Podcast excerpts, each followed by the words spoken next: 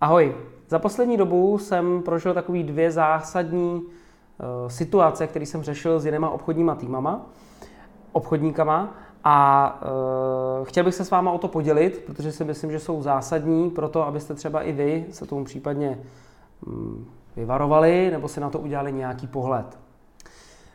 Ta první, kterou jsem si pro vás přichystal, je to, že si musíte uvědomit, že nebo si musíme uvědomit, že všichni, co prodáváme jako obchodníci, tak všichni prodáváme vždycky lidem.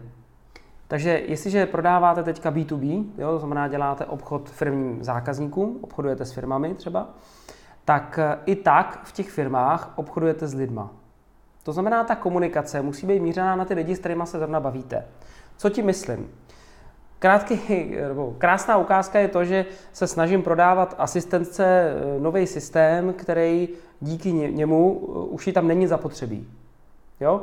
A zároveň budu majiteli firmy, takovýhle, budu prodávat to, že ten CRM systém umožní to, že asistentka bude mít víc volného času třeba na Facebook.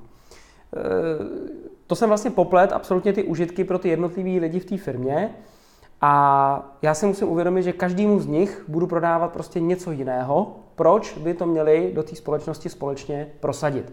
Protože pokud prodáváte firmě, tak dost často budete muset ovlivnit více rozhodovatelů v těch společnostech.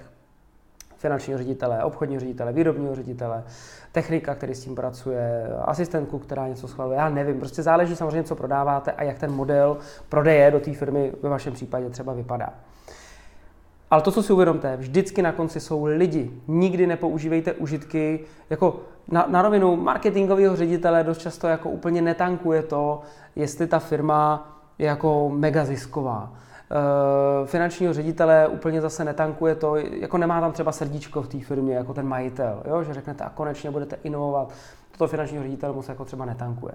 To, co by ho mohlo zajímat, je, jaký to bude mít dopad na jeho KPIčka, jaký to bude mít dopad na jeho segment. Jo? To znamená, používejte i při, v rámci zjišťování potřeb různé otázky, které vám pomůžou trošku poodkrýt, teď nemyslím e, potřeby typu uplatek, jo?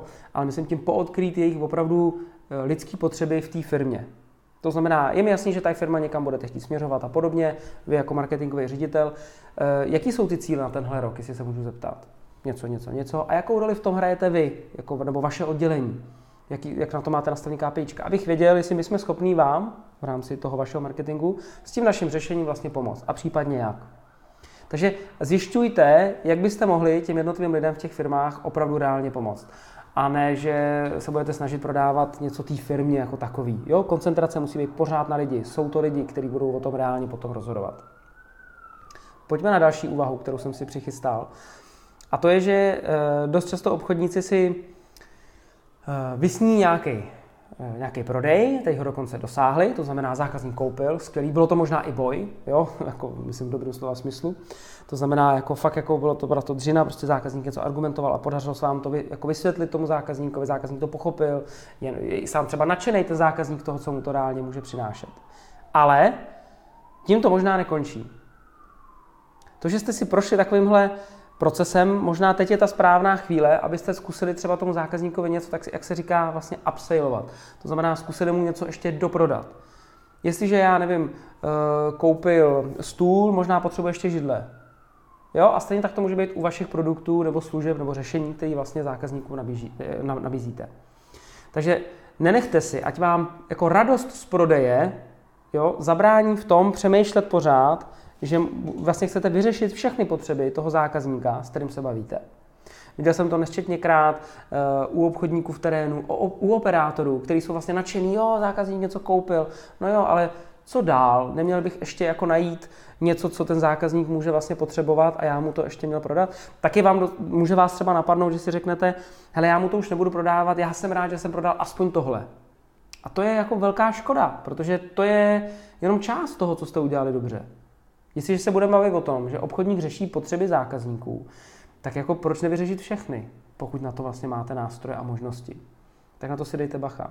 Přeju vám hodně úspěchu, ať se vám daří. Ahoj.